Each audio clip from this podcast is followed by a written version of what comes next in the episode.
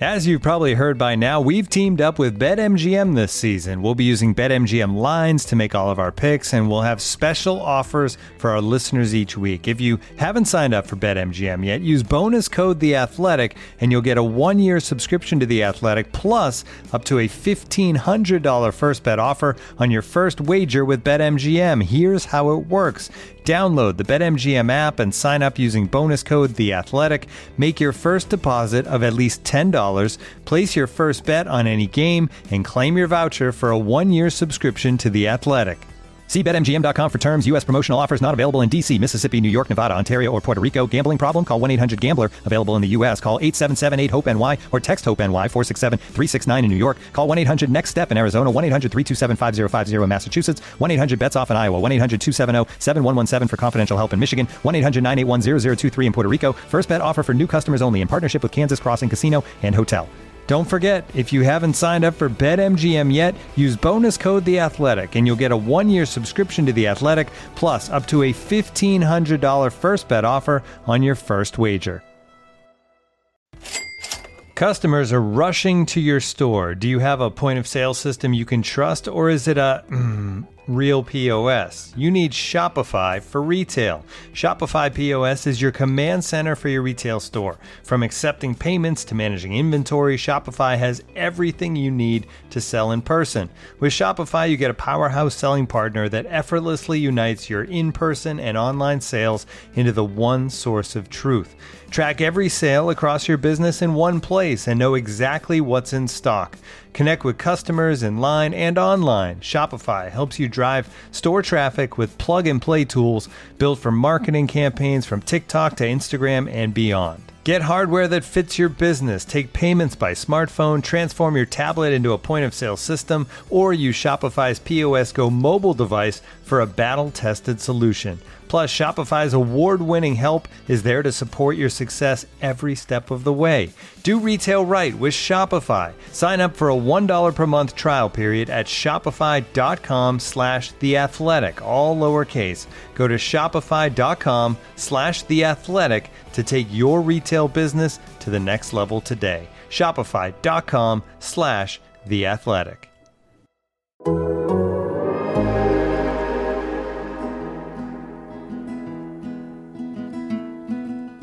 Late night, midnight on the interstate. And I didn't feel so great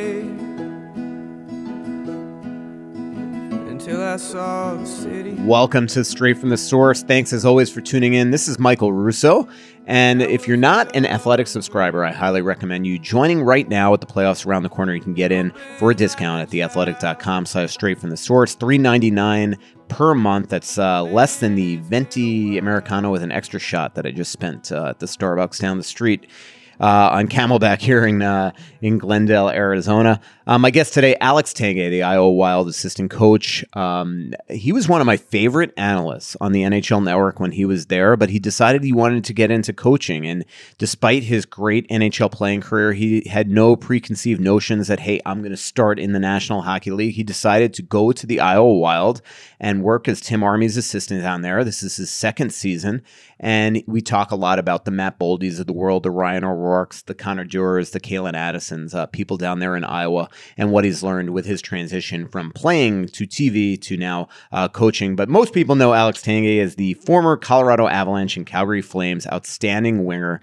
Um, had an incredible rookie year in 2000, wound up playing over a thousand games in the National Hockey League, uh, 863 points. But most people, especially Avs fans, remember him as the guy that scored the cup clinching goal in Game 7 of the 2001 Stanley Cup final to help lead the Avalanche to their second Stanley Cup. Patrick Roy net, Joe Sakic, Peter Forsberg, and Raymond Bourque, uh, who was traded from the Boston Bruins that year. So we talked to Tanguay about uh, Raymond Bourque when he lived with Patrick Roy's rookie year. Just a lot of fun stuff during this podcast. And by the way, when Alex is done, uh, do, please do not turn off the podcast. I do a mini Q and A after the podcast on the Wild. A lot of great Twitter uh, questions from Wild fans. And speaking of the Wild, as I mentioned, I'm here in Arizona. The Wild uh, coming off a 5-2 victory last night against the Arizona Coyotes. Going into Wednesday night's game, the Wild are six and one against the Coyotes. That was the season series finale against the Coyotes, and I bet Arizona couldn't be happier about that.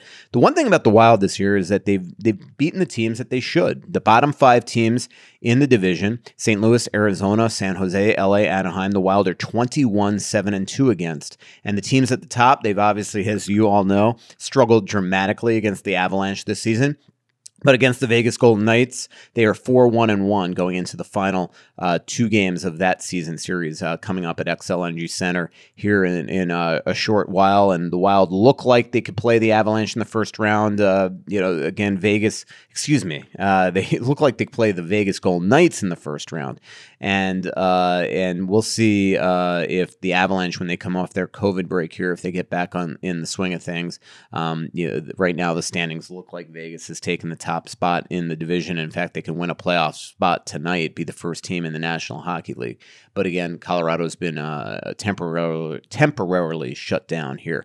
Um, so what's going on with the Wild right now? Well, they're getting you know up and down play. It's it's really interesting. Their power play is 15 for 34 in the month of April. They've gone from being the worst power play team in the league to I think they're 23rd now over the month of April. They're first in the league. But the one thing that has really taken a turn for the worse is their five on five play. They're one of the worst teams in the league in the month of April. And it's just funny how that goes. I truly believe one big reason is just the lack of practices. You can just only do much teaching on on video. And obviously all teams around the league this year are dealing with that. Not a lot of practices going on in the NHL, but I just think it, you know, a couple practices could probably uh, fix a lot of the things that are bother uh, uh, that are, you know, really hurting them right now um, because they're just not the same seamless team at five on five. And you know, it's funny. I've always said all year long that that you just knew that once they fixed their power play, that something else would break. That's always the way it seems to happen. Luckily, it hasn't been their penalty kill. Their penalty kill is still pretty good, uh, but their even strength play has just been uh, really lousy uh, lately. But for the most part, other than a couple games against the Avalanche and the St. Louis Blues, the Wild have survived that thanks to the fact that there are some uh, teams that are desperate behind them that are just uh, you know not very good, and that being Arizona and San Jose. So the Wild have taken care of business. Kirill Kaprizov last night scored a big goal, power play goal, the first goal of the game. That was his 18th goal in 44 games. That uh, tied Marian Gaborik's team record set in 71 games in 2000 2001. It was also his 37th point in 44 games. That broke Marian Gaborik's record of 36 set in 2000 2001. Obviously, as Wild fans uh, know, the biggest difference there, though, is that Gaborik was 18 years old, turning 19 that February. Kaprizov is 23, turning 24 next week. Um, and Kaprizov played six years in the KHL. Uh, Gaborik did not play um, pro hockey before coming to Minnesota. So that's the big difference, obviously. But man, Kaprizov is just is just the real deal, and it'll be interesting how uh, this summer the Wild sign him. I'm, I'm sure they've offered him an eight year deal uh, north of eight million bucks. We'll see if Kaprizov uh, wants that. I mean, again, remember he has Paul Theofanous as his agent. Paul is the one that just signed Panarin uh, last year uh, to the New York Rangers at monster money. And, you know, from Theofanous' point of view, well, you know, Kaprizov might be very intrigued by a 64, 68 million dollar type of contract uh, you know, in from a Theofanous, the agent's point of view, he might say, you know what, take a five year deal, take you to 29 years old, and then I'll get you the monster contract from either the Wild or somewhere else in five years. That it could be what the Kaprizov camp is weighing right now. Uh, the, the, Wild, obviously, Billy Guerin wants to get him signed as long as humanly possible. Um, what else happened last night? Jordan Greenway, first goal in 22 games. Marcus Foligno set him up. Doesn't it feel like Marcus Foligno is the key to this team at times? They were just sort of up and down when Foligno was out those 15 uh, games with the broken ankle. He's come back and they've he just has slowly but surely gotten his team back on track and gotten his game back on track. Um, trying to think what else. Cam Talbot keeps on winning. He's 11 2 and 2 in his last uh, 15 starts. Uh, Zuccarello is playing much, much better. Fourth line has been really good for the Wild at Parise, Sturm, and Bonino. Last night they did struggle, um, but, but uh, you know, obviously, uh, you know, everyone struggles now and then. Uh, and you can see it, by the way, their first shift. They turned the puck over a couple times and uh, they just seemed to be on their heel for much of the game. But the Eriksson line was great. I thought uh, the Johansson line with Fiala, who responded to his benching the 11 minutes, uh, final 11 minutes of the second period uh, two games ago, he responded with a huge goal, a fourth goal in the third period. And if you remember the Wild last night, they had a bit of a questionable uh, goalie interference uh, on Marcus Foligno that wiped out a Carson Soucy goal, and then Goligoski scored the first uh, 75 seconds of the third period. It cut the deficit to 3 2. Could have really been hairy there for the Wild, but Fiala with the Wild on its heels, that line of Johansson, Fiala, and Hartman with Ian Cole and Carson Soucy just had a monster shift in the offensive zone, and Fiala scored just a, a really big goal. The other news on this trip is uh, Nick Bjugstad is here, and he's uh, skated for the first time yesterday at the morning skate. I just ran that into him in the lobby, by the way. Uh, it's funny because you don't see these guys uh, all year because everything's virtual from a reporter's point of view. So it's like you know face to face, other than the Stanley Cup final uh, it, when when he was there for Pittsburgh, and I interviewed him a bunch because we have a mutual friend, Ian Cole. I really have never met face to face guys like Marcus Johansson and uh, you know Cam Talbot and and people like that, even Kaprizov. Um, so it's just interesting being in the hotel and seeing these guys. But I ran into Bjugstad, and um, you know, man, is he chiseled? Uh, I, I did not realize how absolutely in shape he is, and and so he looks like he's close to coming back. He's going to probably need a couple of practices, and the the issue issue here is that there's not they're not practicing Tuesday, which is today, and they're probably canceling practice Thursday. So I think he's just here to basically uh, practice in the morning skates, and then if they need him, they need him in case of an injury. But I think they're going to be patient with him, and then they're going to have to decide who comes out of the lineup for Bjugstad. Um, you know, could they maybe pull Victor Rask? Uh, could they?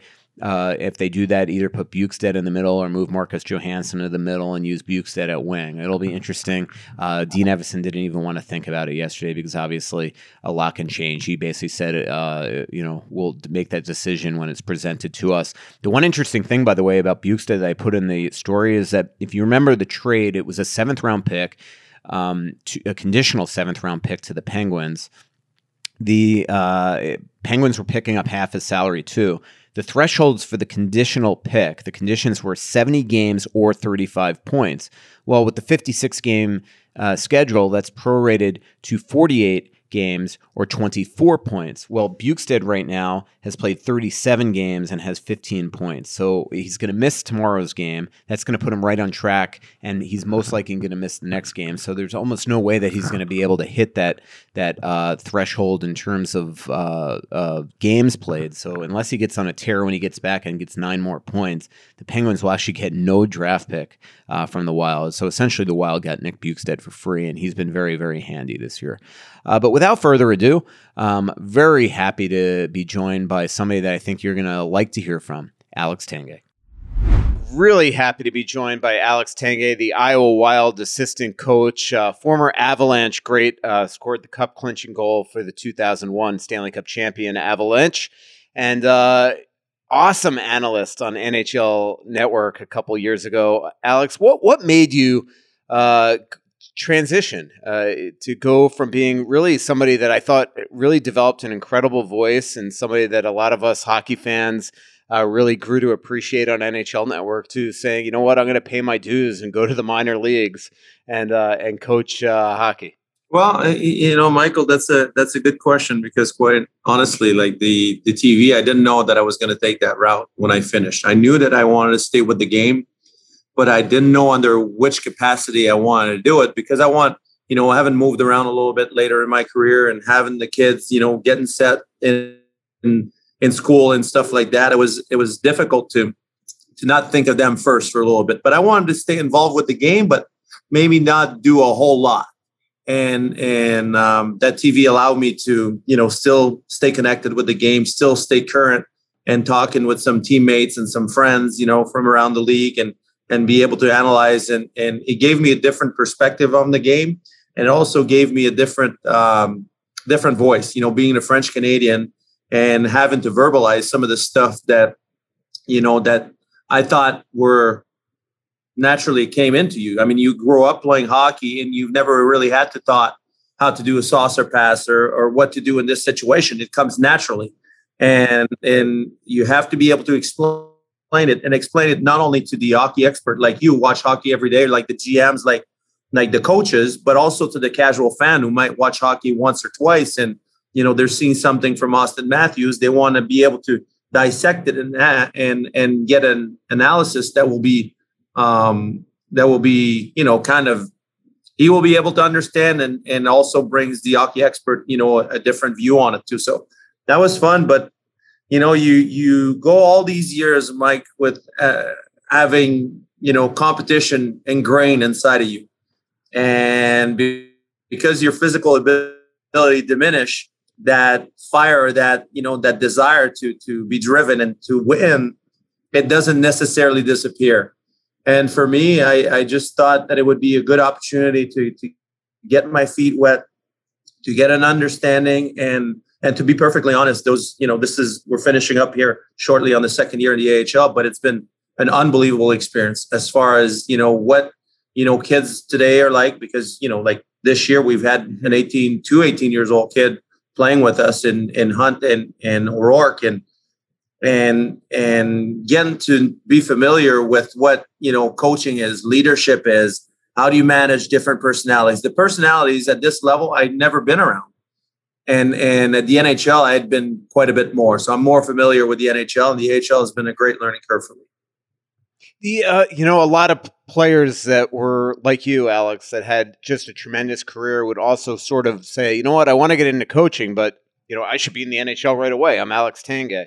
What what made you say, you know what, I, am willing to go to the uh, Iowa Wild to get on buses again to have my family live in Florida while I'm in Des Moines? I mean, that that had to be a real tough decision as well, or no? It was, it was, and you know, it's it's it's getting weary on me now. It's been two years. Well, you know, for a year and a half, let's say what what happened in the pandemic, but you know, having my kids away from me last year was simpler. Uh, I had, you know, an agreement with Tom Kurvers and Tim Army that, you know, every five weeks or so I would go home for, you know, every time we'd have a day off, I'd go home for a day and they'd give me an extra days of missing one practice. So I'd be home every five to six weeks. I'd be home for a couple days and then the family can come in a few times too. This year, the kids, they have to skip school for 10 days if they come. So they haven't really come all that much. And I haven't been able to get away from, from our bubble because we have to test on a daily basis. So it's been difficult, but but the decision was was simple. I mean, you have to sometimes pay your dues and and to become a good coach. I believe that you have to learn from the grounds up what what the kids are like, what they like to learn, how you have to teach certain things, and and certainly, I felt from day one that my hockey IQ, you know, that's what I was as a player. That my hockey IQ is good enough to to be in the NHL. But to really become a coach, I think that this has been a tremendous experience of, of getting to experience different things, get to, you know, to to share and, and view stuff and and the teaching stuff that you have to get yourself to be a professional. Uh, it doesn't mean that you are a good player that you're going to be a good coach. And there's certainly work. And you know, am I sometimes getting myself and looking at different guys that are right away in the NHL, you know, having not, you know, just retired and, and getting themselves an assistant coach in the NHL. Am I thinking that could be me? Yeah, sometimes I catch myself doing that. but but in all honesty, I'm I'm very happy where I'm at, and I think that I've made good progress, and I'm still learning on a day to day basis. Yeah, it's probably on long, those long bus rides to Grand Rapids or something. Yeah, when you that. come back at 5 30, 6 a.m. on the Sunday morning after having played on the Saturday night, sometimes that decision might creep into your mind how how much more can you and your family handle this? I mean, you know, with them living in Florida, I mean, your kids, if I remember correctly, also are great young hockey players as well. Uh, you know, growing up in Florida. Um, how long can you guys uh, continue this? Uh, do, do, you see yourself having to move on at some point? Yeah, th- this is you know this is it for me. I mean, in the sense that next year where we're going to be, we're going to be together as a family. I mean, my daughter is going to be 13 years old, so I know how fast it, it gets and how shortly she'll be out of the house and having been away for hockey you know sometimes you miss some of that stuff and, and certainly i have the last couple years and and in today's world you know yes there's more especially with the pandemic there's more and more you know um, zoom and and and facetime and all that stuff involved but i do miss being at home i, I when I'm home, I'm on the ice every day with the boys at hockey. I'm I'm on my daughter. We're you know to her activities, whether it's tennis or or swimming. I'm there, and it's I, I miss that a great amount. So I enjoy the game of hockey. My wife knows that it's a passion and it's not going away. but certainly, um, kids is going to be first and foremost. So regardless of where we're going to end up next year, because I haven't you know had those discussions, I haven't made any plans yet. We're gonna you know we're gonna be together as a family. That's for sure. Absolutely makes sense. Um, you know, Alex, you, you talked about uh, some of the young kids that you've coached down in Iowa this year. Uh, Ryan O'Rourke, who learned today that the OHL is not coming back, so he's there for the distance in Iowa. Uh, Daemon Hunt, Adam Beckman. You have Calen Addison, who's 20 years old. Um, it's it feels like the future is bright with the Minnesota Wild. Uh, you know, Rossi's not even there. Kaprizov's up here. Uh, you know, you just got Matt Boldy. Um, yeah, can you discuss some of those prospects and what you think their futures will be like? Well, uh, Michael, you're right. I mean, there there's been um, you know over the course of the last you know decade, if you if you'd say for the Minnesota Wild, there's always been that that we're going to get ourselves to the Stanley Cup playoffs and and we're going to try to perform in the Stanley Cup playoffs. And when you do that, well, guess what? Your your draft situation, you're going to have to trade away draft picks and you're going to have to to acquire people and and finally over the course of the last few years you know they've they've made a real effort to get themselves you know with with a list of prospect that's that's going to have an impact and and certainly uh, we haven't seen Rossi yet. You know, I know that he's he's been suffering from from an injury this year or, or a situation where he can't play. But you you start to see some of the prospects from the previous year, and, and some of them are here, and some of them are not. You've talked about O'Rourke. Hunt went back, you know, for sometimes in the WHL. He should come back in at the end of his season for a few more games with us. So it's going to be great for them to for him to to see a few more games and for us to evaluate where he was at when he started the year, the progression that he's made, how did he do, how did he fare in juniors, and how how is he back here, you know, at the AHL level. And a guy like O'Rourke, 18 years old. I mean, it's a there's a reason why the AHL, you know, those guys are 20 when they come in. It's a physical league. It's it's a it's a league that um, that it's not as you know there's a lot more structure in the nhl here you've got the same physical attribute but the structure is not as clean or is not as as quickly reacted to. So those guys there's a bit of an adjustment. It's a little bit more scrambly as far as play. And and for guys like that i mean it's it's great assets. You know i've been we've been trying to push those guys you know that hey a guy like Daemon hunt a guy like ryan o'rourke why wouldn't you play on the canadian world junior team last next year? You know which would be great experience for them to, to build on their resume and to get themselves ready so that when they're 20 and they become pro and they sign their contract with the organization, they're they're impactful guy that that you perhaps see, you know, a future with the Minnesota Wild. So that's what we've been trying to provide for them. And it's been it's been a lot of fun. On forward, you know, Khovanov has not been here. I think he's playing he's playing overseas. But you know, you're starting to see a guy like Connor Dewar who's making a real step, a guy like Brandon Duhaime who's who's had an injury, who's starting to play a little bit better. We're just starting to see that, you know, what Matt Boldy is about. You know, I can speak from experience when you're drafted 12th overall, you know, there's expectation in an organization. And certainly you see the skill level that he's brought forward since he's been in from Boston College. It's been, Michael, has been fun to watch. Yeah. What, how, uh, what, what kind of guy is he too? Like we, we've all seen him for years every time I talk to him, he just seems like he's got a great head on his shoulder. Now that you've gotten a couple weeks with him, what type of person is he? Well, it's funny. I actually interviewed him for the draft with the NHL Network at the time. I was sent to Buffalo, and I, you know, that that crop of American talent was Zegras, him, uh, Caulfield, Jack Hughes, all those guys. We we kind of had an interview, so it wasn't my first time meeting him, and he's he's he's got a great head on his shoulders. He's a level-headed kid. You know, he sees he sees the big picture. And you know, he's been here today. Like just for an example, today he was first on the ice. You know, he's shooting pucks by himself. He's making little moves. You can see that's a guy that's trying to absorb as much as possible, trying to get better, and, and sees that, you know, yes, you're in the NHL, the AHL, and he's been producing, but there's a big step between the AHL and the NHL as far as you know skills of there, there's reason why guys in the NHL will last there for 10, 12, 15 years because they're the best of the best and there's nobody to take him around. So for a young guy to come in and, and have success at the AHL and still sees that, you know, you need improvement, you need to get better in order to be an NHL player. And, and secondly, to be an impactful NHL player. And I think that's that's what he views himself. I I don't know that he said it to this point, but I would be surprised that that we don't see him at some point um, you know, whether it's this year or next year, having an impact with the Minnesota Wild. Right. How about Addison? That's another uh, player that uh, Wild fans just love watching down there, and and can't wait till the, he gets up to the Twin Cities. Yeah, he's had um, he's had a good early in the season. He was real good, and you saw you guys saw him for a few games and and um, with with the uh, Wild, with the big Wild. But certainly, he's a guy that's got tremendous skating ability. He's got really good hand, really high end skill. We're on the power play, but there's been a bit of a transition period. You know, you have to play the game with bigger and more physical guys, so you have to take away more time and more space. And and for a guy like that, you know, like for me, the best example of Jared Spurgeon not necessarily necessarily the biggest guy, great skater, but you know the one thing that that Jared does that's that's outstanding is he take away time and space so quickly that you've got no time to play against. Uh, he uses his size as a leverage to hit the guys and move the guys from the lower standpoint, and he moves the puck extremely well. Even though he's highly skilled, he doesn't make the fancy plays. He makes the great, the good plays early, and and Calen's going to have that ability. He's a good skater. He's going to have to defend with his feet, you know, because of size alone. He's got a low center of gravity where he can, you know, he can push guys out and he can do the things that are necessarily, even though he's he's a bit of a smaller stature.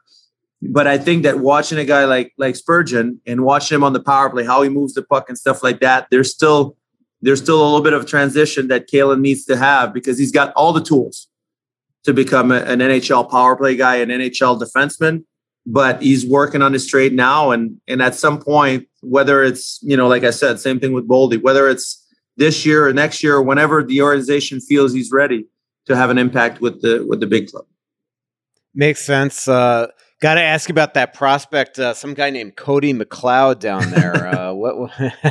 What? uh, I got to. What is it like to coach Cody McLeod, your former Colorado teammate? Oh, it's great. I mean, obviously, first and foremost, we're friends, and you know, as a coach, you know, the relationship kind of, you know, changes a little bit. It changes the dynamic, certainly, of the relationship. But Cody's has been such a good influence on young guys. And, and the one thing that I've learned about the AHL is that it's very important that you have good veterans that will show the right way to the young kids. Because as much as a coach would like to have an impact on the player, sometimes the best impact and the best leadership that they could get is from different players. And a guy like Cody that comes in enjoys the games first and foremost, extra competitive, wants to win. You know, he's going to go through a wall if he has to in order to, to help his team win. Good example on the gym. Good example as far as what you need to do on the road to to eat at the right time, to sleep at the right time, to get themselves ready. So, yeah, he's not a prospect anymore, and he knows it. And today we we did a little bit of skating because, as you know, we we have kind of a college situation. So at the end of the practice, uh, the legs at 37 years old may not quite be what they were at 21, 22. So he might at that time realize that he was closer to retirement than he thought he was.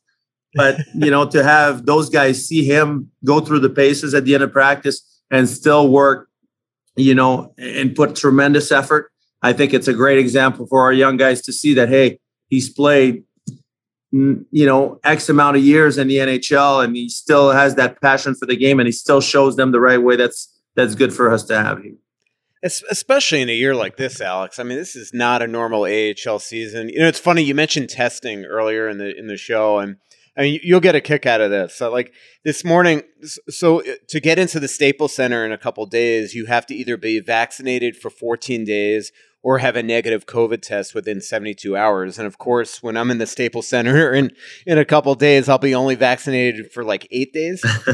so this morning, I had to get up, take a bright and early COVID test, and then like run to the UPS store to ship it to wherever it, goes to. And I was like, "This is a pain in the butt. I can't believe I got to get up early to do this." And you guys have to do this every single morning at like 7 a.m. I just cannot believe the commitment that all of you have to do this year. It's got to be just exhausting to get in late at night or, or play a late game and then have to just run to Wells Fargo Arena to take a COVID test.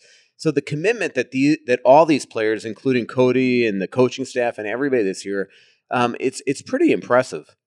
It, it, has been. I mean, you're absolutely right. You know, the dedication that it's taken not only for you know for the coaches. I mean, we're there you know you're here in the morning that's the hours that you expect so it doesn't doesn't necessarily makes that big a difference but for for the players that you know mostly in the AHL too you play a Friday Saturday game so the Saturday morning you know you'd like to sleep in a little bit and sometimes we just have meetings at night you know on a regular season Where this year at eight o'clock they have to be back, and sometimes after games you, you don't quite sleep the same way. You need your rest. You need to get back home and, and try to get yourself as prepared for the next game as possible. And not only that, Michael, but also the fact that hey, uh, those guys are young, you know, kids that are you know that would be college age for the most part. So those guys, you know, like not having some, you know, any kind of social life. I know it's been hard on the world, but you know, most of the world is still with their family in some way, shape, or form.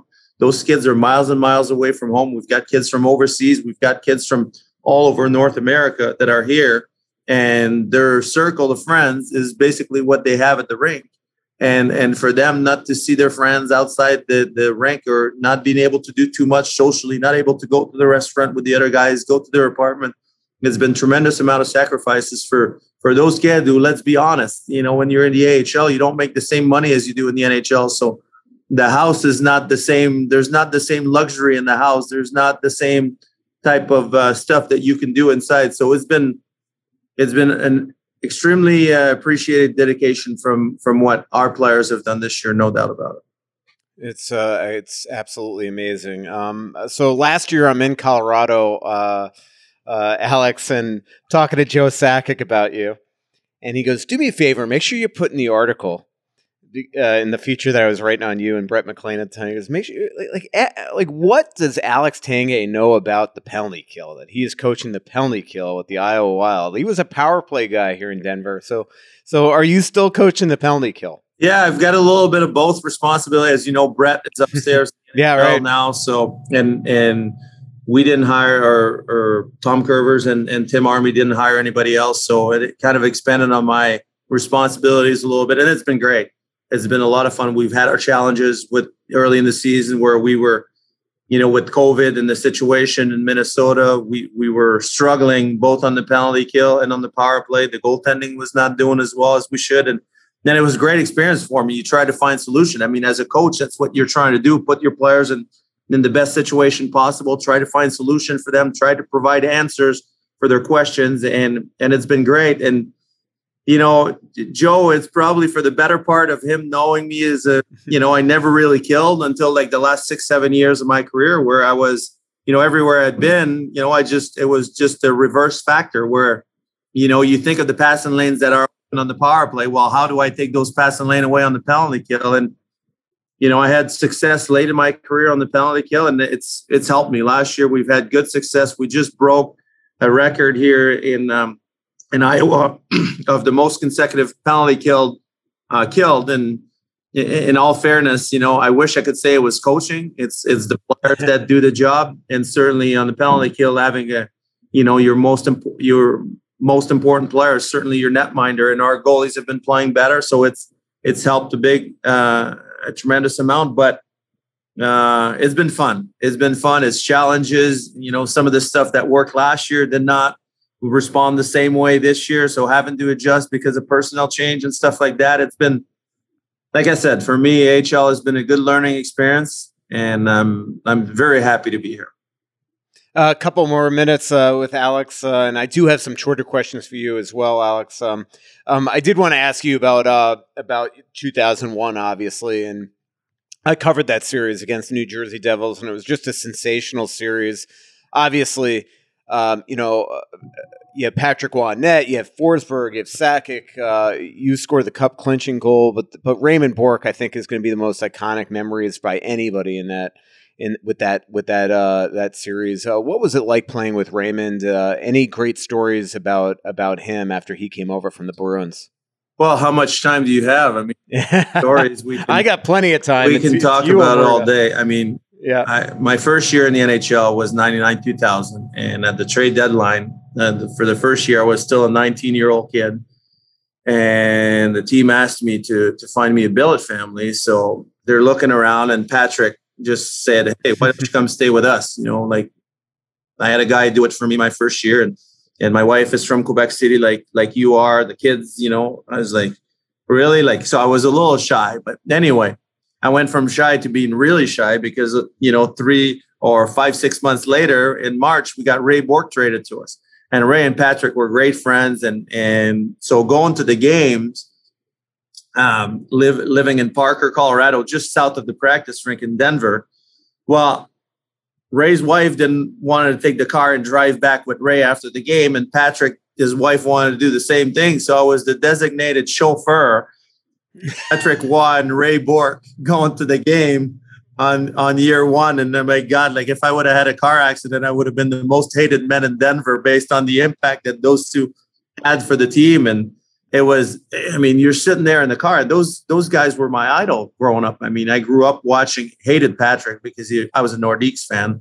And obviously what he did with the canadiens was you know especially in the 93 playoff i still remember to this day. But ray Bourque, i mean what what more can you say the guy's a hockey icon and, and all of a sudden you know both those guys are in your car you're driving them to the rink and, and the passion that they had was just i mean they'd get to the game and you could see like it almost their face was drooling because they wanted to go out and win and perform. And and Ray, you know, stuck with us for another year. It didn't work on year one, and then, you know, what he meant for that organization, that franchise on that year from day one, the the dedication that he had. I mean, it was just a a tremendous example for all of us. I mean, we we did win the Stanley Cup, Michael, and I know you covered it. But for most hockey fans that don't remember it, in 2001, Joe Sakic missed most of the second, yep. which was the MVP of the league that year he missed most of the second round with a shoulder injury. He missed three or four games in that second round, if my memory's not uh, failing me. And and then Peter Forsberg didn't did not play in round three and four. So we did win without, you know, arguably, you know, like one of the best players in the world at that time in, in three out of the four rounds. So it was it was a, a lot of grit and determination. Certainly, that's something that Ray provided for all of us. It's crazy. Um, by the way, I have total. I had a uh, in '99 or 2000. Florida Panthers are traded are training in Hull, Quebec during training camp, and you know, like writers do, you, you, you stay long after the team leaves.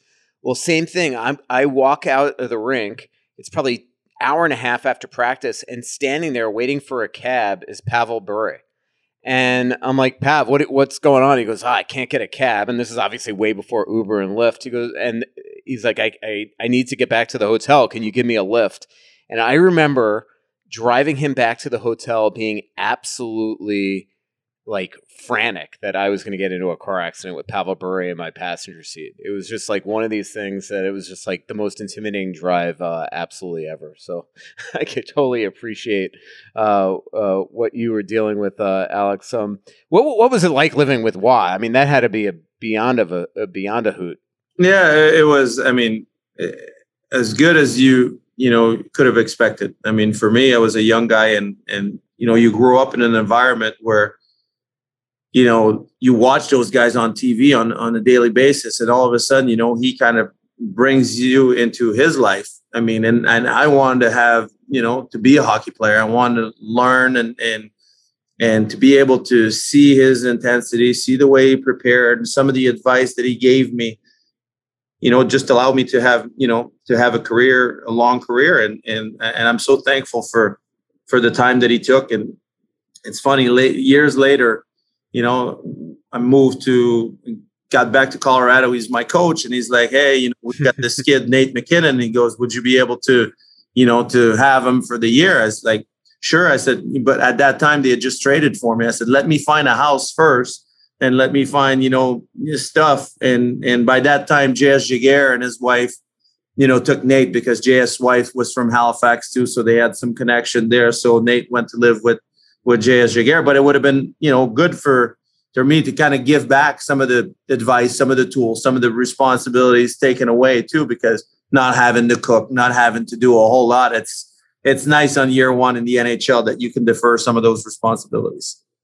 Yeah, no doubt about it. Isn't it crazy if you think about it? What he would have been like three or four years old when you were playing for the for for the Mooseheads, right? Yeah, it's it's I played for the Mooseheads in my billet family. This is a story that you'll like, Michael. My billet family at the time, the, the daughter was seven or eight years old. And way back then, they were already talking about one of the kid that was in our class when I was my first year in Halifax. And the kid in their class was a kid by the name of Sidney Crosby. You may have heard of him. So they were in the same, you know, same class as my billet family, the daughter of the family that I stayed with. So pretty interesting stories. That's crazy. Looking for an assist with your credit card, but can't get a hold of anyone? Luckily, with 24 7 US based live customer service from Discover, everyone has the option to talk to a real person anytime, day or night. Yep, you heard that right. You can talk to a real human in customer service at any time. Sounds like a real game changer if you ask us. Make the right call and get the service you deserve with Discover. Limitations apply. See terms at discover.com/slash credit card. Um, Alex, uh, just a lot of cool questions with you. Um, uh, one one from Fiala asks. Uh, it's not actually Kevin, by the way. It's uh, somebody with his uh, his name on Twitter. It says, uh, "Which prospect excites you the most in Iowa? Which prospect has the highest ceiling?" Anybody you want to divulge? Well, I mean, there's there's a lot of guys. You know, obviously the the highest ceiling are you know will be defensive guys that you've talked about, probably because at this point they have the most skills. So guys like you know Boldy and Addison, guys like like Boldy and Addison certainly have you know a ceiling that's probably higher because they they have the ability that if they keep on developing, they can be point producer at the next level. You know, and and that's why for me they have you know higher potential, but it doesn't mean that they will have the bigger impact. You know, a guy like Connor Dewar, I I strongly believe that you know he's getting himself very you know very close to a position where he can he can compete to be an impact player in in in, in a lineup. Um, but the progression that those kids will have in the next year, two, three, four, probably until they're 24, 25 will dictate which kind of impact they're going to have. I mean, you guys have had the best example in Minnesota this year. A kid like Kaprizov, as good as he's been, you know, probably at 19 or 20, there's still a progression that you're not quite sure what he's going to be, right? He's a little bit mm-hmm. older. He's a little bit more mature. He's got more physical abilities, and he came in when he was fully ready to be an NHL impact player. How uh, like you played five games in the AHL? I was just looking for the Hershey Bears.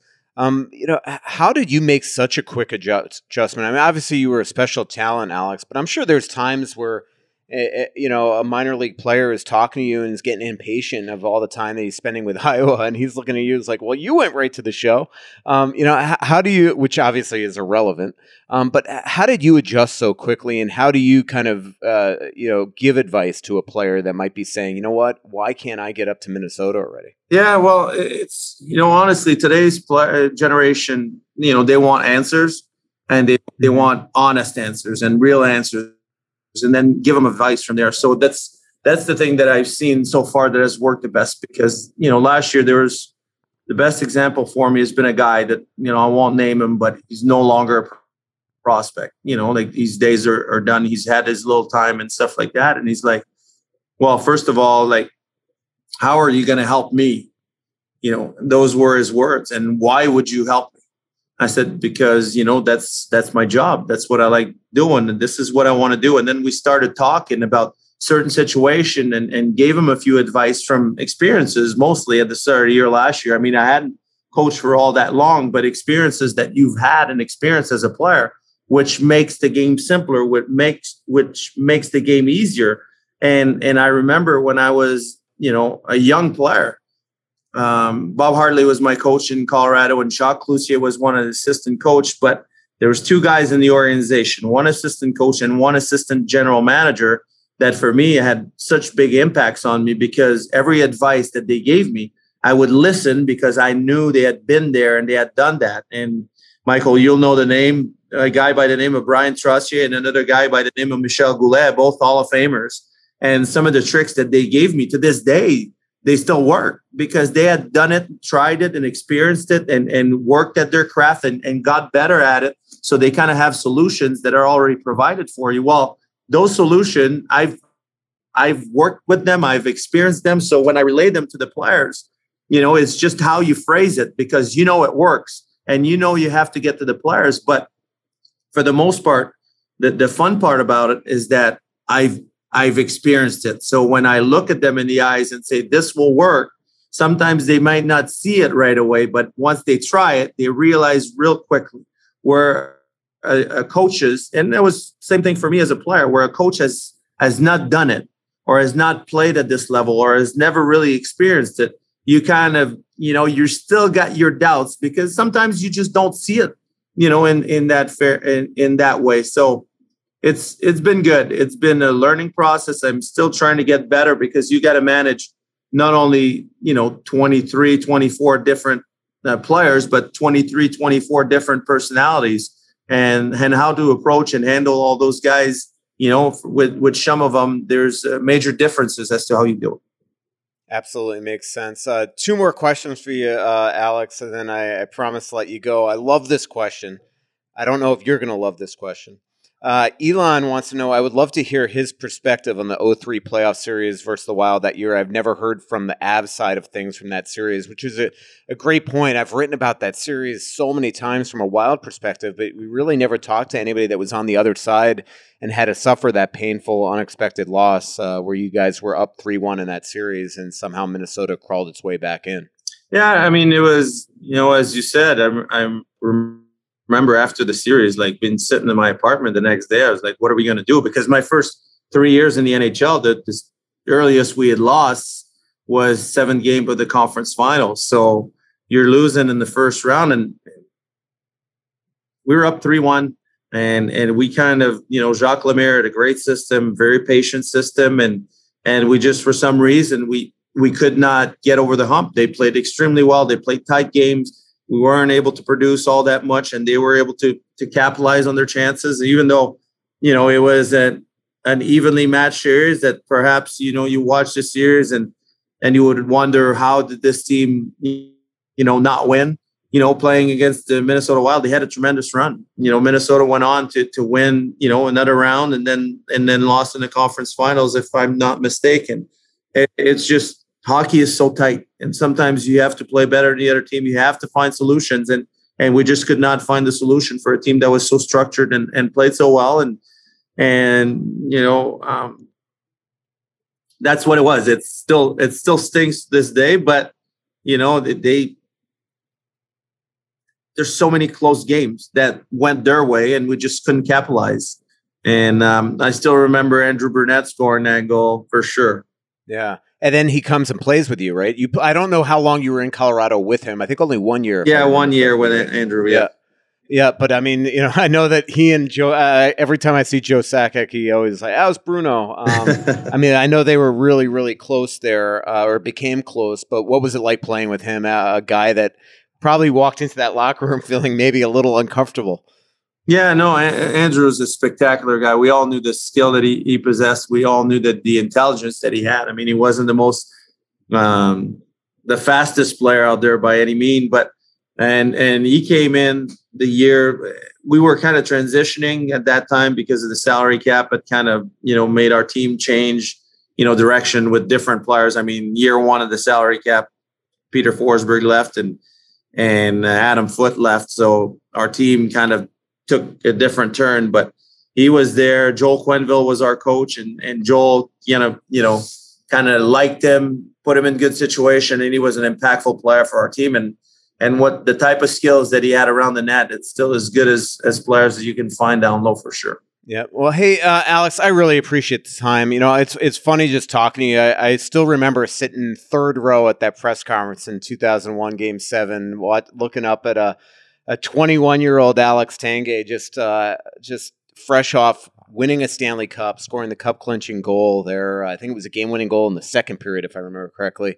Um, and you know, here we are. Uh, it's crazy. Twenty years later, doing a podcast together. Um, you know, just keep up the great work in Iowa. I, I can't wait to see where you wind up uh, next year. Um, you know, and where your where your career goes. But maybe one day I'll be covering a, a next generation of Tanguay kids in the NHL. No, we'll see. That's they have a long way to go before that happens. That's for sure. Yeah. What what what's youth hockey like in South Florida right now? It's it's growing. Obviously, um, you know, I'm in southern southeast Florida, so it's been probably better around the Tampa area because the, the Lightning over the course of the yep. few years have had such a, a major impact since Mr. Vinik took over. But it's growing. There's there's you know where the good AAA teams or the great teams in Minnesota well, you need to find a team from across Florida to have a team that matches them. Yeah. But he's growing; it's getting better, um, but it's um, it's certainly still you know, it's still a nor- northern sport, and you you find that real soon when you come to northern area like Minnesota, like Massachusetts, like anywhere in Canada where you know they're probably more better players than there are Yeah. further. No doubt. And some some guys make it. I mean, I watched uh, Jakob Chychrun last night, and he is just a spectacular hockey player for the Coyotes. And obviously, you guys have Duhaime down there uh, with Iowa. And uh, you know, it's funny. I sat down last winter, Alex, with uh, Olli Jokinen and Radek Dvorak, who have that hockey academy down there, and it just seems to be blowing up as well. So it seems like a lot of former NHL players are trying. yeah to really they do a have quality and job. you know Yeah. i've got my hockey school down there that you know it's still going now that even though i'm here i i was able to last year after the pandemic when we reopened in florida able to skate and and radek is you know they're doing a little bit of older kids. So i've had alex his son you know come skate with our our kids. They're kind of the same age. So it's been fun. It's been it's been fun to see the involvement too not only in in my area southern florida but it also further north in tampa where you know, Vinny Lecavalier's got a team. Uh, uh, Finis is like all kinds of NHL, former NHL players are having impacts on on some of the development of the youth down there. So it's been fun to watch. Well, hey, thanks, Alex. Uh, good luck the rest of the season here. Send my best to Tim Army, and I'll be talking to you soon. Thank you, Michael. And now, two pigeons bemoaning the fact you can stream DirecTV satellite free. You see this? A family watching baseball on DirecTV with no satellite dish in sight. Let's heckle them. You call that changing the channel? Choke up on the remote, buddy. I hope getting all these games on DirecTV makes up for your mother not pre-chewing your sunflower seeds. DirecTV has the most MLB games. Visit DirecTV.com. Claim based on total games offered on national and regional sports networks with choice package or higher. Availability of RSNs varies by zip code and package. High speed internet service required. Terms and restrictions apply. Victorinox, the makers of the original Swiss Army knife, have been a reliable companion for life's everyday challenges, mastering functionality, innovation, iconic design, and uncompromising quality with its products. The Victorinox Swiss Army knife provides you with all the things you don't think about until you need it tweezers, a screwdriver, and even a corkscrew. With the Victorinox Swiss Army knife, you can be prepared to master everyday life. You can find Victorinox Swiss Army knives at Dick's Sporting Goods. If you're not a subscriber to The Athletic, theathletic.com slash straight forum, the source will get you in for a $3.99 per month promotional uh, discount. And uh, not only is this the time to get in because there's just, I, I can't even convey to you how many stories I have in the works right now. It's actually making my, nut, my uh, brain go crazy. You're going to see an awesome story coming up on uh, Taylor Turnquist and her boyfriend, uh, Nico Sturm. That's coming up early next week. Uh, Taylor played won a uh, won a championship with the Boston Pride, and obviously everybody knows Nico Sturm. But I got so many other stories in the works. But there's podcasts everywhere as well. Jarmo Kekäläinen, the GM of the Columbus Blue Jackets, joined Scotty Burnside and Pierre LeBrun this week on Two Man Advantage edition of the Athletic Hockey Show, and former NHL goalie Kevin Weeks, who I covered in his first two or three years in the National Hockey League uh, down in Florida. The lead studio analyst at NHL Network is Craig Custance' guest this week on the Full 60. Uh, so let's try to do a quick q&a i haven't done this in a while. I got a lot of really good twitter questions. I grabbed about seven or eight of them so let's uh let's bang through them let's see. Um, ryan asks how do we how do we the wild balance rest and injury risk uh, versus continuing to build into the playoffs?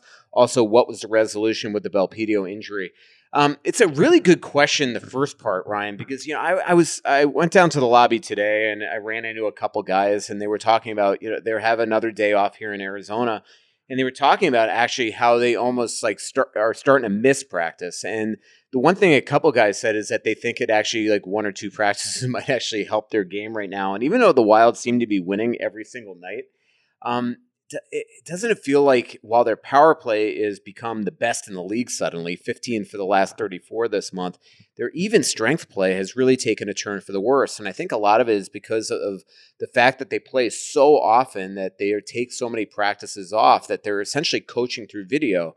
And sometimes you just got to get on the ice and refine some things. So um, that is a tough thing right now but it's it's very crazy. Like this is the first trip. I saw bjugstad in the lobby and i was thinking about this. This is the first time all season long that the Wild have been on the road and not a single player has been left behind because of injury or um, COVID related uh, illness. So Um, you know they they're completely healthy right now, and uh, and uh, they are absolutely trying to balance that rest versus injury. And in terms of the resolution with the Belpedio situation, um, he is back playing for Iowa. Uh, the NHL did make so. So if you don't know the Belpedio situation, he played one game in Los Angeles. He gets he gets checked, and he I can't even imagine what this must have felt like. He breaks his ribs like a couple of them like in half, like sheared, beyond painful. And uh, he knows something's hurt. He goes back to Iowa. They give him X-rays, and it turns out that he is um, that he's got broken ribs. So what happened was he, the Wild were hoping that because he was up on one of those uh, Section 50.10e uh, no cap type recalls, um, that they were hoping that since he was up on that, that his his uh, he would not count versus the cap while he was out. Well, the league determined that the second they made roster moves when they got healthy, that he became a regular recall. So y- yes, for three or four weeks, uh, he did count versus the cap. But right now, the Wild are not in a cap uh, desperate cap situation, but he did wind up counting versus the cap, even though the Wild had hoped. Uh, that he wouldn't. Uh, ben Hurdle, if Boldy does come up for the playoffs with a healthy lineup, does he even play? Only question mark would uh, he play over Sturm. Um, you know, I hope he doesn't play over Sturm. I think Sturm has fit in like a glove, especially since he's been on center. He's been a huge penalty killer. I think he's playing well. I think he deserves to be in the lineup. Um, uh, but I do think that at some point Boldy could be called upon. Um, you know, I don't think that they need him right now. They're completely healthy. In fact, Bjugstad is close to returning, and they're going to have to find a spot for him, maybe. Um, so right now, I think this is a good problem to have. You keep him in Iowa. You have him work with guys like Matt uh, like Alex Tanguay and Richard Bachman and Tim Army down there. And um, then when they need him, they call him up. And whether that's the regular season or the playoffs to be a black ace, uh, so be it. But uh, either way, this is valuable experience. But I don't think there's any reason to force feed Matt Boldy into the lineup. I think that all Wild fans would love to see him, but this team is rolling. And the other thing that I think that Wild fans don't realize that is a thing is that sometimes if you just take a rookie and you throw him in the lineup and you pull out somebody that's been there all year and doesn't deserve to come out, it does create some tension in the locker room, not just with the poor kid that comes up and might feel uncomfortable, but even with the teammates in the locker room that love the guy that was pulled out of the lineup. And in a situation like this, if you don't have to put Matt Boldy in, I don't think there's any reason to. But would it shock me if all of a sudden the Wild have an injury or two down the stretch or in the postseason and we see Matt Boldy play? I don't think it would shock me at any more. But right now, all he's got to worry about is continue to play well down in Iowa, uh, show that he's a professional, and he'll get his time at some point here. Remember, he's still a young kid. Uh, Ton Squad 42 asks, how likely or unlikely is it that Parise and Suter would waive their no moves for expansion? I don't see why they wouldn't. The chance of Seattle taking Parise or Suter um, in, expansion is just to me it's nil. They're not taking them over over some of the other guys that could potentially be there. So I don't see any reason why Billy Guerin wouldn't after the season. There's no reason to do it now. After the season, if he has to go to one of them and say, "Look, you know, Ryan, would you waive your no move?" You're not getting taken. This is not a blanket no move. So if you waive it, your no move, it's not like I could trade you anywhere. This is just a no move for expansion would you waive your no move and allow me to protect him at Dumba? And I think that if you if he does that, he would also be considered the most consummate teammate ever. And same thing for, with Parise. Parise though might not honestly have to at this point because if they go if if Suter waived and they protected Dumba, then you could go the 7-3-1 route. You're going to protect pretty much all the players that I think, you know, without doing the math off the top of my head, I think you could be able to protect most of the players that you would need to. But maybe he goes to both guys. Um, the guy, if I'm betting on that they're going to lose, is Carson Soucy. He's having a really good year. I think he's plus 20 right now. I thought he was outstanding last night with Ron Francis and Lorne Henning in the rink here in Arizona. Um, yeah, I, have got to think that Ron Francis and Lorne Henning last night liked a lot of the players that could potentially be available uh, for the Minnesota Wild because they played quite well yesterday. Uh, Mini Takes also asked about predictions for expansion draft. There, you sort of had it. Uh, Pete Rothheimer, who uh, I've met years, many years ago. Uh, Nico Sturm becomes a UFA after the 21-22 season. Would Billy Guerin look to extend Nico early? Uh, potentially, he could do that after July 1 this year, I believe. Because, or technically, whenever it wouldn't be July 1. Normally, or it would be July 1. This year, it would be uh, after July 28th is when free agency started. Then the Wild would be able to extend them. Um, but it's a good it's a good point. I think a lot of it's going to come down to money. I just got off the phone with Nico for honestly 45 minutes for this feature I'm writing on him and his his girlfriend for next Monday. He is such a well-spoken kid. It's it's amazing for somebody that grew up in Germany and is German. One, he has like very little accent, and two, he speaks better English than me. He's certainly smarter than me. So it was just a great conversation, and uh, I I'm telling you, I got off the phone with him and I slacked my editor, and I'm like, uh, Sarah, you're not to believe how good Nico was for this story. So uh, I think Wild fans are to love that story. Um, Jason Gudam asks, uh, "What difference on the what's different on the power play now from the beginning of the year? Are we seeing some regression to the mean, or have substantive changes been made?" Um, great questions. I do think earlier in the year, if you look at the analytics, uh, the Wild were very unlucky. Um, you know, I mean, just remember that first couple power plays in Los Angeles when the Wild had like it felt like 20 scoring chances and couldn't score on the power play those first two games. And uh, it really sort of set the trend for the rest of the year. They were so good at even strength at those two games, and it continued throughout the year. And then their power play became historically bad and looked like it was, I mean, it was hovering around 6% around mid March and looked like it was going to be the worst power play in NHL history. And now they've made some personnel moves, but I just think they've gotten back to the bread and butter. I mean, look at the look at last night the Marcus Johansson goal. I mean, that's just simple hockey that's been around for hundred years, right? Matt Dumba shoots from the point, rebound, Johansson's net front scores. And that's what they're doing more. They're moving the puck better, they're getting into the zone better, but then they're just getting pucks to the net. And they've they've gotten some net front presence now that they weren't getting earlier this season from even guys like Parise, Eriksson, at Greenway. So I think that's been the biggest change and the reason why the NA, the Wild have the top power play in the league the last month. Um, Jeremy asks, "What is it about Parise's game that's led to his recent point spurt? Has he earned another shot at some power play time?" Um, I think that Zach looks really good right now. I mean, last night I thought the Sturm, Bonino, and Parise line struggled um, in that game. But you're right. The last four or five games that they played together, they were just outstanding. And obviously, Zach's been red hot of late. I think he just looks like he's skating better. But I do think, and I don't want to take anything away from Parise because you're never, he's never going to cheat you on his work ethic. But when you're playing on the fourth line, it's a lot different than playing on a top six uh, unit where you're playing 20 minutes a night against top defensemen, top checkers. I mean, he's mostly going out against.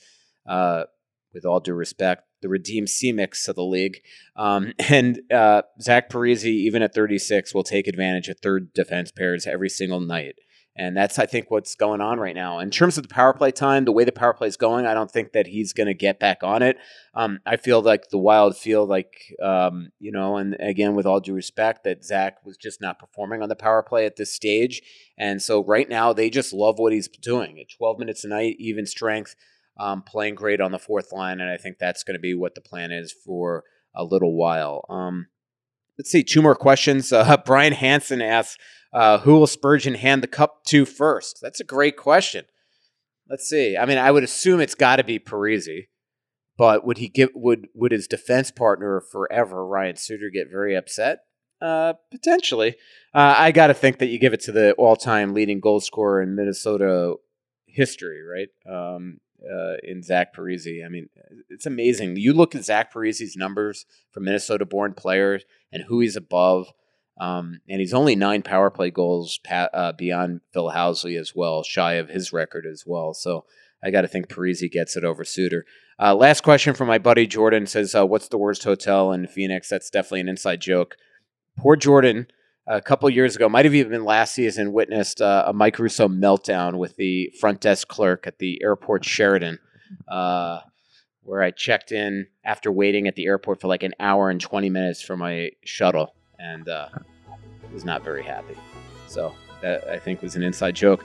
Uh, this was a fun podcast. My thanks, as always, to Alex uh, Tanguay. My thanks, as always, to Jeff Domet, our incredible producer who produces so many shows along uh, the athletic platform and check out our comment section for each podcast episode of the Athletic app and rate subscribe to Straight from the Source on Apple.